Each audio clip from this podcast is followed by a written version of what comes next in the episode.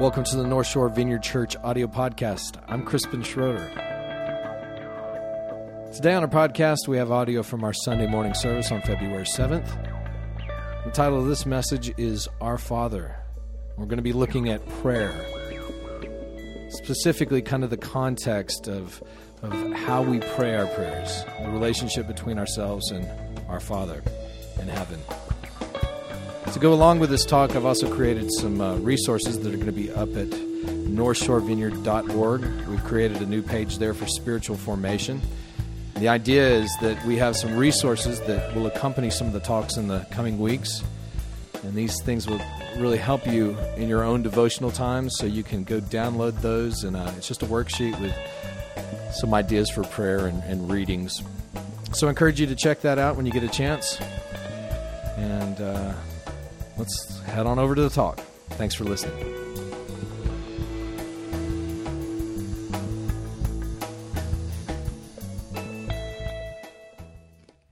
welcome. How you guys doing? I, you're probably tired of people asking you that, so I'm not going to ask you that. Um, I figured today we would just have a time of prayer for the saints. Um,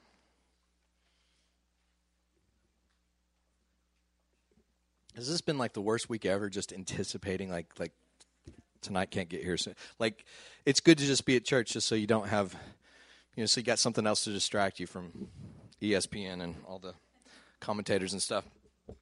Well, um, we've been in this uh, for the past few weeks. We're, we're in kind of a series here that it's going to take us through this year called Life Connected. And so, for the first three months of this year, we're kind of looking at ways that we connect to God. So, I encourage you, if, if this is your first time here, and saying you, you don't get completely offended at this or anything and you like it, uh, you can definitely get caught up by, you can visit uh, uh, our website, northshorevineyard.org, and, and we got the audio from the past few weeks. And so you can kind of get a context because each one of these weeks kind of builds up on, on the previous weeks. And so it's all kind of connected together that way. That's why we call it live connected. But um, today, we're, we're, the last couple weeks we've been talking about, we spent a couple weeks on worship. And last week I kind of laid out the idea that um, spiritual disciplines. Discipline's not a real fun word in our life a lot of times. Uh, we hear it in a negative connotation, but uh, really, kind of the point of spiritual disciplines prayer, reading your Bible, you know, getting together with other people, all the different things we do in the life of Christianity is to kind of get us to a point of being naturally supernatural. So that's kind of what we talked about last week that, that your normal reaction when somebody pulls out in front of you on the road wouldn't be just to beat them down or you know uh, chase them to the to the light and get out of your car and give them a piece of your mind but your normal reaction would actually be to listen to what god's saying peace love kind of that stuff you know that that would become natural to you. And so that's kind of what the spiritual disciplines do.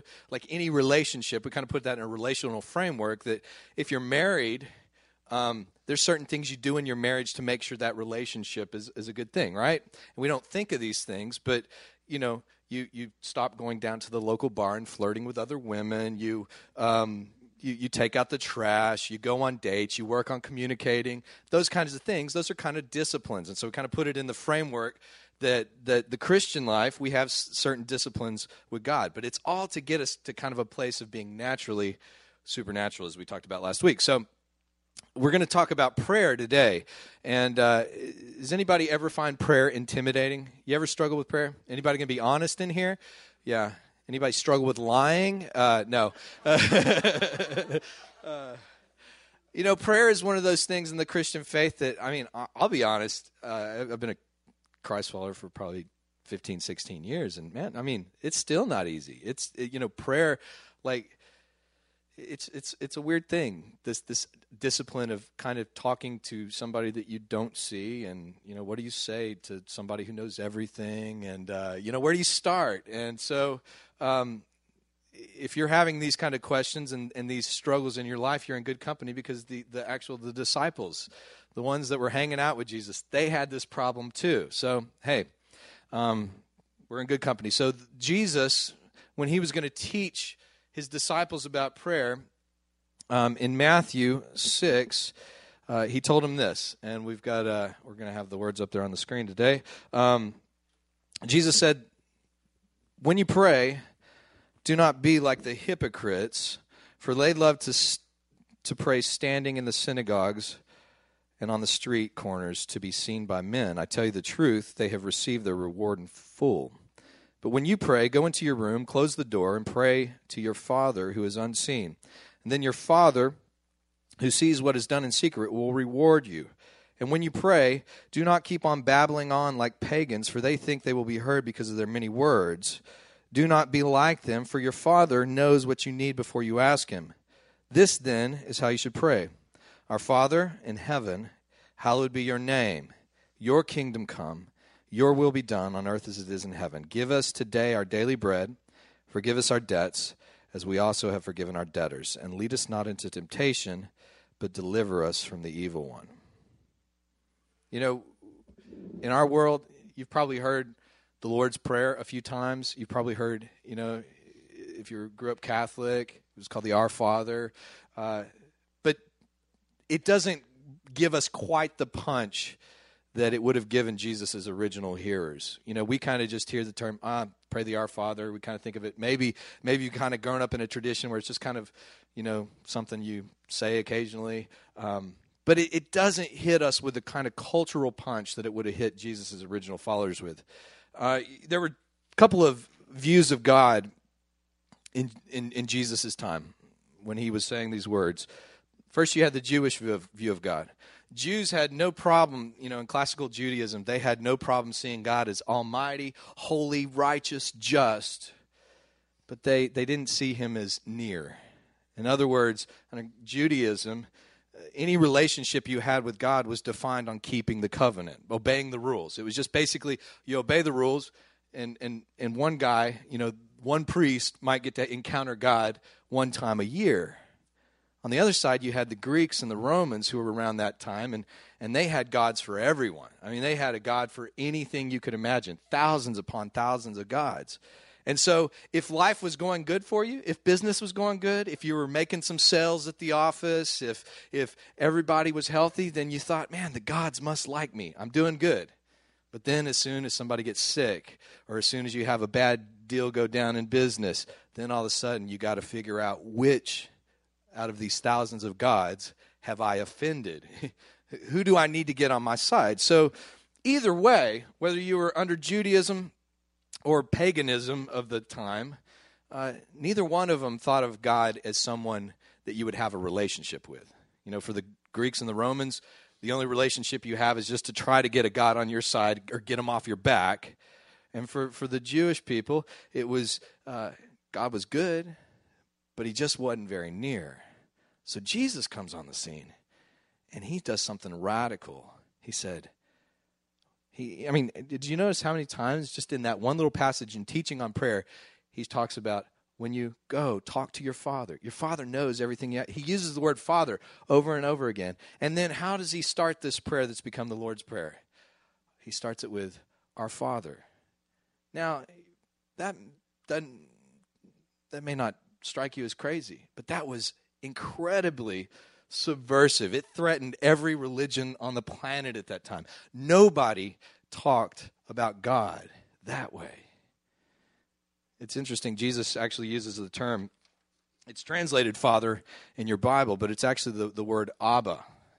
Uh, if you've ever had a baby, one of your baby's first words when they will try to communicate with an adult is Abba. I mean, doesn't matter, matter where they're born. And and if mom's hear it, they say, "Oh, he said mama," and if dad's hear it, they said he's he said papa. But but the word Abba, it's actually that the, the roots of that word is an Aramaic word that the roots of it were just kind of the first attempts of a little child to connect with their parents. That's kind of the roots of it, and so it became kind of a. An affectionate term, an endearing term. You know, it, a few years ago, my, my kids don't do this as much anymore the older they get, but you know, it's quite common not too long ago that when I'd come in from a day of work, my kids would run to me, you know, as soon as I opened that door and they'd go, Daddy! And they'd run, and one would grab a hold of this leg and the other would grab a hold of that leg, and then I'd try to walk around the room carrying them around on my legs. But, but when they said daddy, it wasn't, it was a term of affection. It, it, it, said something about the relationship between me and my kids. It, it was familiar, but it wasn't disrespectful. You know, it, it's not like I came home and, and they said, Oh, gracious Father, we are so glad you have decided to come home this evening. And, and uh, if we can sit in the same room with you, we would really appreciate that. No, there, there was no holding back. There was a, the, the word daddy to them, it meant something. And so Jesus, when he's trying to show people what God's like, he doesn't use, you know, he had a choice. You know, Jewish religion, Judaism had all kinds of terms for God. Yahweh. Yahweh was a mysterious word. I mean, nobody even wrote it out. Nobody even knows quite the way it was spelled. They just used Y W eh, Y H W, something like that. Yeah. And uh, it, it was such a mysterious word for God that they didn't even use it. Jesus didn't use that word either. You know, the Jewish people often referred to God as king, kind of like we're singing today, king of all. Uh, they had no problem with that. Jesus didn't use the word king. He certainly didn't ignore the kingdom aspects, but he says he used the word father, dad, papa. It was a very familiar term, not disrespectful. It was because it was familiar in the sense of affectionate. There's a good relationship here. And Jesus, Jesus talks about God in that way. So it, it was while it may not mean a lot to you today, growing up in a culture that has been so influenced by Christianity, all, all, you know, you've heard God referred to as Father. That's an incredibly powerful thing, and it's still an incredibly powerful thing today. Uh, I think we've kind of lost a bit of it over the years because of our familiarity with the with the term. But Jesus, I'm gonna. I don't need to use this mic stand. um, you know, I, have got a I got a number of friends over the year who have adopted children, and I recently met a couple in Fort Collins when I was up in Colorado a couple weeks ago. I recently met a couple that's actually planning a church in Fort Collins, and uh, they were showing me pictures on their my I mean on, on their Facebook of um, of their kids, and, and they apparently had adopted three African children um, just a couple of years ago, and they I, I I, be, I was interested like how do you go from you know you have they had teenagers and I'm, I'm like what's the story of how you ended up with with these three African kids I mean how does that happen and they began telling me this story about how they uh, they they found this child and and they really felt God was leading them. You know, they've been praying about adopting for years, and they felt like God was leading them to this one kid, and, and his name was actually, you know, really significant, was something God had spoken to them at one point. So they really sensed God was moving in it in all kinds of ways. And uh, so, so to get this kid, it involved trips back and forth to Africa. It involved ter- interpreters. It involved, you know, dealing with uh, a, a system over there that wasn't quite like uh, dealing with a system. And, you know, the laws were different, um, th- the customs were different. And they went through all this, and then sometime along the way, they found out he had two cousins that were in the orphanage, and they decided to adopt all three of them. Well, this was going to cost, to get three kids out of Africa and adopt them, it was going to cost like $75,000. And these guys had no money. I mean, they, I mean, they had money to survive on, but they certainly didn't have $75,000 lying around. And so they begin to show me, you know, tell me how, how through this whole process, God worked it out. They, all of a sudden, they had the seventy-five thousand dollars to get these kids, and they brought them home. And so I'm looking at these pictures on Facebook, and they got like pizza night at their house, and, and all these kids eating pizza. And they they said they're just the most wonderful kids. They're just full of life, uh, full of love, and uh, and it was an amazing story. But you know, as amazing as that is, as amazing as the price and the cost, it cost them time, it cost them resources, it was an emotional roller coaster to get these kids. As amazing as that is, you know, you and I have been adopted by God. And He didn't just pay $75,000 for you, He didn't just pay a million dollars for you. He paid the highest price that could be paid in the universe. He paid Jesus Christ so that you could actually be in this relationship with Him. You know, Paul. Um, the Apostle Paul, Romans 8, He says this, uh, verse 15, he says, You did not receive a spirit that makes you a slave again to fear, but you receive the spirit of sonship or adoption. And by him we cry, Abba, Father. The Spirit Himself testifies with our spirits that we are God's children. In other words, when, when you respond to God and you open up your heart to God and you say, God, I, I believe, uh, I, I receive what you did, you become a son. You're adopted. You're in.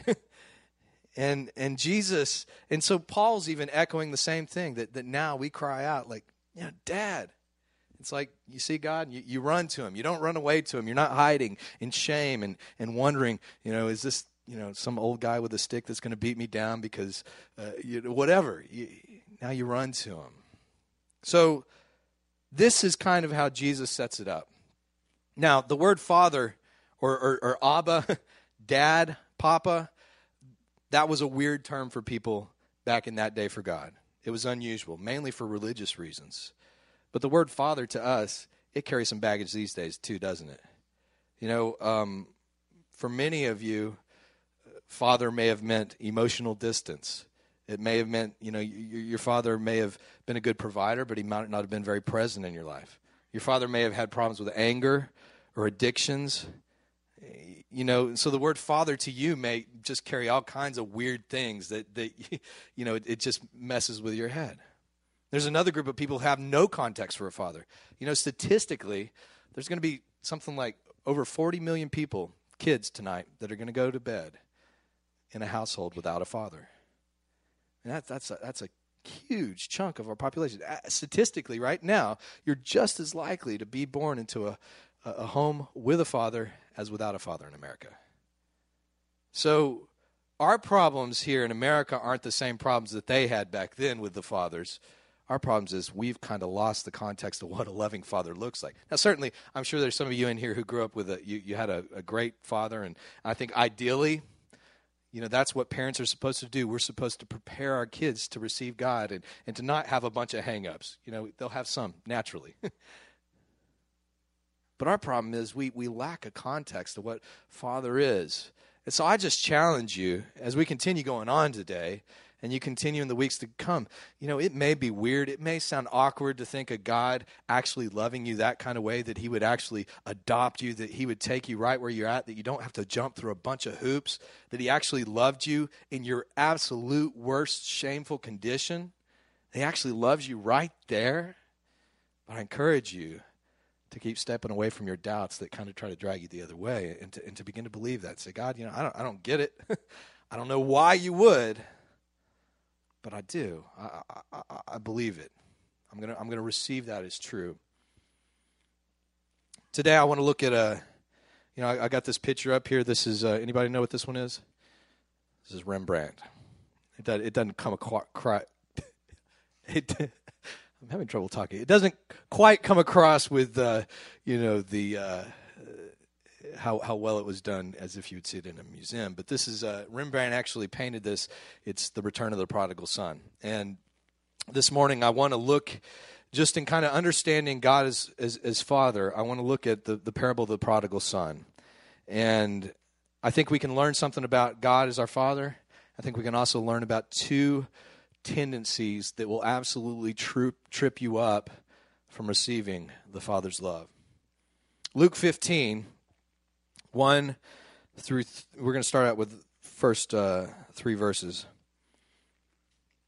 Now the tax collectors and sinners were all gathering around to hear him, Jesus.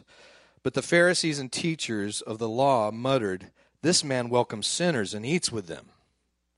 So this is the setup, this is the context in which you will hear the parable of the prodigal son.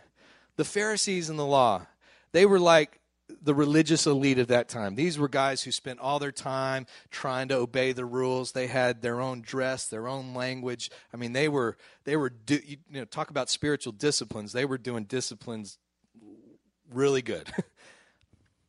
and and when they say to Jesus, this man welcomes sinners and eats with them. This is not an endearing term to them. They're not saying, oh, wow, look, he's hanging out with sinners. He's eating with them. No, they're saying, I can't believe it. If this guy's a prophet, if he's really a teacher of the word, if he's really so good and he re- and so wise, why is he hanging out with these losers over here? Shouldn't he be hanging out with those of us who study the word, who've memorized Bible verses, who, you know, do the right things? So they were looking down on Jesus. They're saying, "Man, what is the matter with you?" And so it's that context where Jesus gives this parable. So Jesus' parable is kind of an answer to that question. Why are you hanging out with prostitutes and drunk people and, and tax collectors and, and kind of all the messed up people in society? So Jesus delivers three parables. One is the parable of the lost coin, one's the parable of the lost sheep, and then he closes out this section with the parable of the prodigal son. So in verse 11, Jesus said this There was a man who had two sons. The younger one said to his father, Father, give me my share of the estate. And so he divided his property between them. Not longer after that, the son got together all he had and set off for a distant country, and there squandered his wealth in wild living. After he had spent everything, there was a severe famine in that whole country, and he began to be in need. So he went and hired himself out to a citizen of that country, who sent him into his fields to feed pigs. He longed to fill his stomach with the pods that the pigs were eating, but no one gave him anything. When he came to his senses, he said, How many of my father's hired men have food to spare? And here I am, starving to death. I will set out and go back to my father and say to him, Father, I've sinned against heaven and against you. I'm no longer worthy to be called your son. Make me like one of your hired men. So he got up and went to his father. But while he was still a long way off, his father saw him and was filled with compassion for him. He ran to his son, threw his arms around him, and kissed him. The son said to him, Father, I've sinned against heaven and against you. I'm no longer to be worthy to be called your son. But the father said to his servants, Quick, bring the best robe and put it on him. Put a ring on his fingers and sandals on his feet. Bring the fattened calf and kill it. Let's have a feast and celebrate. For this son of mine was dead and is alive again. He was lost and is found. So they began to celebrate. Meanwhile, the older son was in the field. And when he came near the house, he heard music and dancing. So he called one of the servants and asked him what was going on. Your brother has come, he replied, and your father has killed the fattened calf because he has him back safe and sound. The older brother became angry and refused to go in. So his father went out and pleaded with him. But he answered the father, Look. But the father answered, But he answered his father, Look, all these years I've been slaving for you and never disobeyed your orders, yet you never gave me even a young goat so I could celebrate with my friends. But this son of yours, who has squandered your property with prostitutes, comes home, and you kill the fattened calf for him. My son, the father said, You are always with me, and everything I have is yours. But we had to celebrate and be glad because of this brother of yours was dead and is alive again. He was lost and is found. there's two kinds of lost in this story. There's, there's two kinds of alienation from the father. The first one's pretty obvious. That's the younger brother, right? We, we've seen people like this. You may have been like this. I certainly was. You know, you, you, you, you leave. You, it's, it's kind of the path of self discovery. You know, go out there and try a bunch of things and get beat up. And, and uh, that's the, young, the younger brother's uh, pursuit. And we see this a lot of times. You know, you've heard these. Uh, what are these birth order studies that came out in the last few years that you know if you're if you're the last born kid you're you're more likely to be a little bit crazier and wilder. And, and if you're the older kid you you tend to be more responsible to live near home to to obey your parents and, and follow all the rules. Well this is certainly true in this this parable. The older brother is not the uh, the on the path of self discovery he's the moralist. He's the one who follows all the rules. It's interesting, even in this story, you know, when when the brother's talking to the father, he's like, "Look, you know, I, I was out in the field working. You know, I mean, he he was out there getting it done." But understand that both of these sons are alienated from the father. Actually, if you're going to look at a title for this this parable, it should be called the parable of the elder brother, because Jesus is telling the. He, remember, Jesus is answering the Pharisees here you know, you guys are getting mad at me because I'm hanging out with prostitutes and sinners and drunk people and people who are partying, and people who aren't showing up at the temple each week. You're getting mad at me. But you know what? I'm just like the father in this parable. I'm welcome I'm, I'm welcoming these people in. I'm opening the doors. I'm putting a robe on them. I'm putting a ring on them. I'm bringing them near to me. And you guys, you're getting upset. This is a good thing. You should be rejoiced. These people were dying, and now they're coming near to God. He's basically, this is an indictment on them. He says, basically, you guys, you're the older brother. You're following all the rules. You're even in the same house, but you're missing relationship with God. So it's possible to come to church. It's possible to drop something in the offering each week. It's possible to read your Bible. It's possible to pray, go to Bible studies, and be alienated from God. Isn't that crazy? It's possible to stand up for all the causes in our society, you know, and, and, and parade around for, you know, whatever the latest cause is and still be alienated from God. It's possible to miss connection with God, and that's what Jesus is getting at. So there's two kinds of lost moralist and self discovery. Two ways of being alienated from God. But let's look at the Father now. The Father is. The, the Father in this parable is just such a picture of unconditional love. Understand when the younger son comes to him, the father knows he's not going, you know, to take this money and go open a new business and come back a few years from now and buy him a house because he's done so successful. He knows this younger son is going to go off and he is just going to, you know, be a fool with it. You know, the, the father, I, I think it would probably be insulting these days um, if, if you, you went to your own father and said, hey, look, I know I'm getting something when you die. Can I go ahead and get that now? Because I'd like to go have fun. That would be insulting right now, right? In Jesus' day, that would have been like grounds for beating the kid and running him out of town. It would have been, you know, very patriarchal society, and saying something like that to your father would be grounds for, you know, you're disowned. Forget getting anything. You're cut. You're not even my son anymore. The father in this says, "Okay, you want it? Fine." And what do we see when the son returns?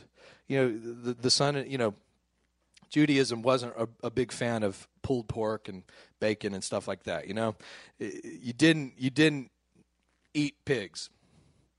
And the son in this story, the younger son, where, where, what's the bottom for him? The bottom is working on a pig farm, and it's not eating pigs. It's actually wanting what the pigs are eating. I mean, that's about as low as low could go for the audience that Jesus was, you know, I mean, it's, it's as low, it's, it's like, you know, shooting up heroin in the gutter nowadays. The son gets to a low point and he begins thinking, you know, even if I was a slave in my father's house, I'd at least have three square meals a day. I mean, even if I was just hired work, even if he doesn't want me as his son, even if I just work for him, it'd be better than this. And so he starts walking back home and he's rehearsing the thing in his mind. You ever been in that place before where you got to say something, you got to apologize, and you know you're going to be in trouble, and you're just like, oh, how do I explain this? And and you got all these scenarios kind of going on your mind of how the other person's going to react, and and maybe how you can you know make excuses, and you know I didn't mean to lose all the money with the prostitutes and stuff. It was crazy. We were just you know somebody t- you know, took it one night and. Uh, uh, but he's going to go back and he's going to repent. But what's interesting is he's coming down the road. What do we see? He's in the middle of rehearsing this, and the father runs out to him, doesn't condemn him, doesn't say, What are you doing? doesn't say, Where's my money?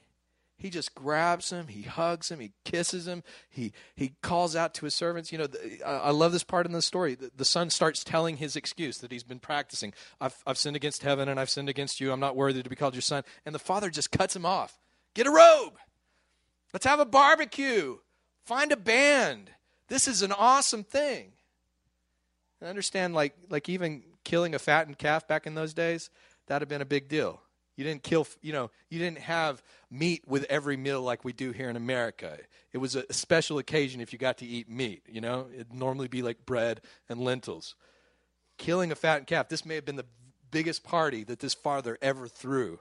And you kill a fatted calf back in those days, the whole village would turn out. It was a big deal. The father's making a big deal about it. He's not making a big deal about what the son hasn't done, about how he's wasted all this stuff. He's making a big deal that relationship is being restored. On the other hand, how do we see the father treat the older brother? The older brother comes in indignant. Father, I can't believe, you know, what's going on here? I'm not even going to go into this party. I'm just going to stand out here and sulk because I think you're, uh, you've absolutely lost your mind. This, this son has wasted half of, of your assets on, on nothing, nothing to show for it.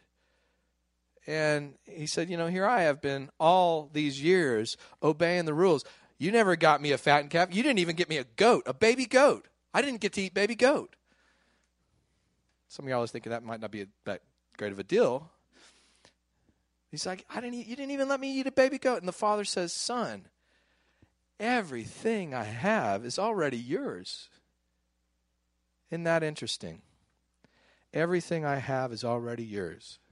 I, I think that that's you know, we we get so distracted on stuff sometimes. we realize that everything God has, it's already ours. You know, we're already in the house. We can't see it. And this son the father says, Why don't you come in and celebrate? Because this is a good thing. This is a good thing. Relationships are being restored. My son is back. He was dead, but he's alive now. Jesus, in this story, he doesn't resolve the older brother. That's kind of interesting. Basically, he kind of leaves it open because the audience he was, was, was talking to, they were kind of the ones that needed a response. They were the older brother. The younger son came to his senses and came back, got in relationship. The older brother it was still questionable. So this morning, this morning, I just want to close with. Uh, I want to sing a song. I, I, wrote a song a couple years ago based on this um, uh, parable called Robe, and I just want you to ask yourself today: Where are you in, in relationship to the Father? Are you are you following the rules and just kind of, you know, you, feel? Do you ever feel yourself just kind of looking down at other people? You get emails about, you know, this cause or that causing. Oh, yeah, pff, those stupid. You find yourself frequently in that place, looking down your nose at other people for doing what in your mind is, is stupid and pathetic and what they're doing to this country. Do you find yourself there? Maybe you've got a bit of that tendency of the older brother. Maybe you're in here this morning. You're like the younger brother. You just been you've been doing all kinds of stupid things, and and and, and you you feel like you know figuratively you're you're in the bottom of the trough today. You're you're down there with the pigs, and, you you found yourself just encased in shame this morning. Like like you're here, but you're not here. We're singing worship songs about God. Your love reaches me, and you're just like. No way. I, I can't believe it. I can't let myself believe it because I'm too ashamed of who I've become and maybe you're just kind of indifferent today. I don't know. I don't know where you are. But I just I want to sing this little song and just I just uh, as as a reflection on the Father. And just ask that that that you and I today that we could turn to him and that we could begin receiving his love. That we could welcome him, that we could believe wherever you are, he's running towards you. His arms are open wide and, and that, that, that He accepts you right where you're at. Nothing's ever going to change till you get that.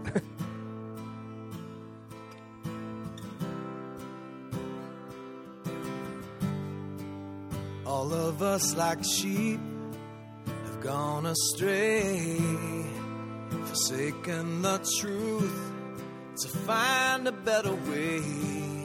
But when I looked up from the bottom, hemmed about by lies, my sickness showing through my clever disguise. I heard a word within, whispered to my soul, memory on the wind from long ago. It's aching to return, buried deep within. But if I could get back there, would you take me in? I can hear you calling. All I am for, all you are. I'll wrap my robe of righteousness around your heart. All I am for, all you are.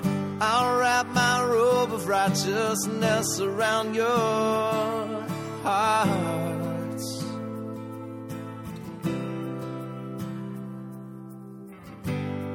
These idols never loved me, but they took all that I gave.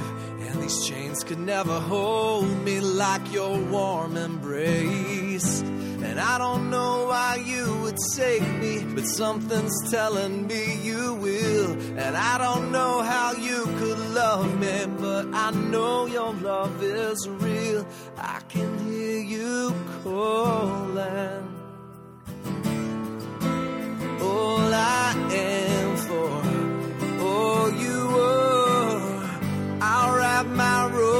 righteousness around your heart all I am for, all you are.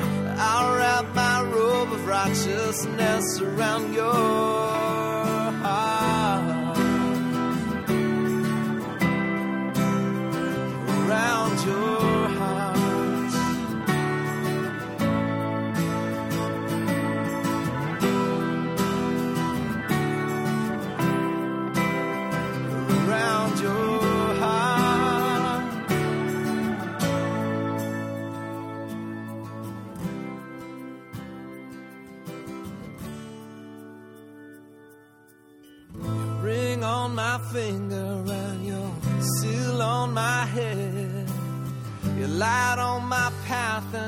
dreams upon my bed.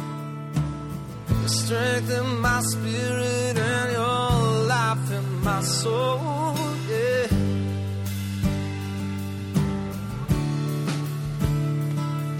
These chains on the ground and your love it surrounds me.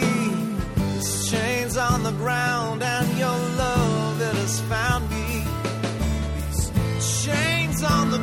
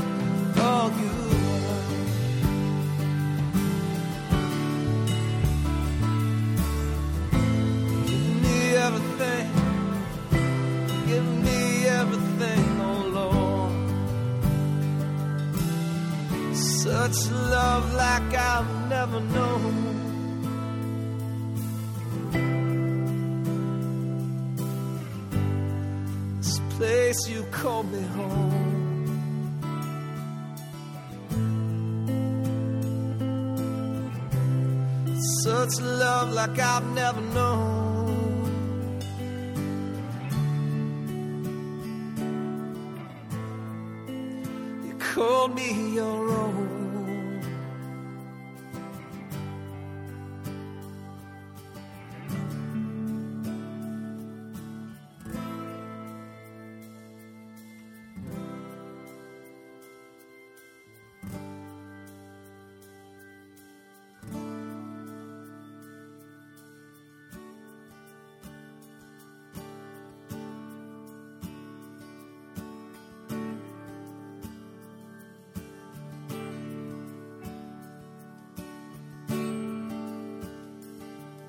Mm-hmm.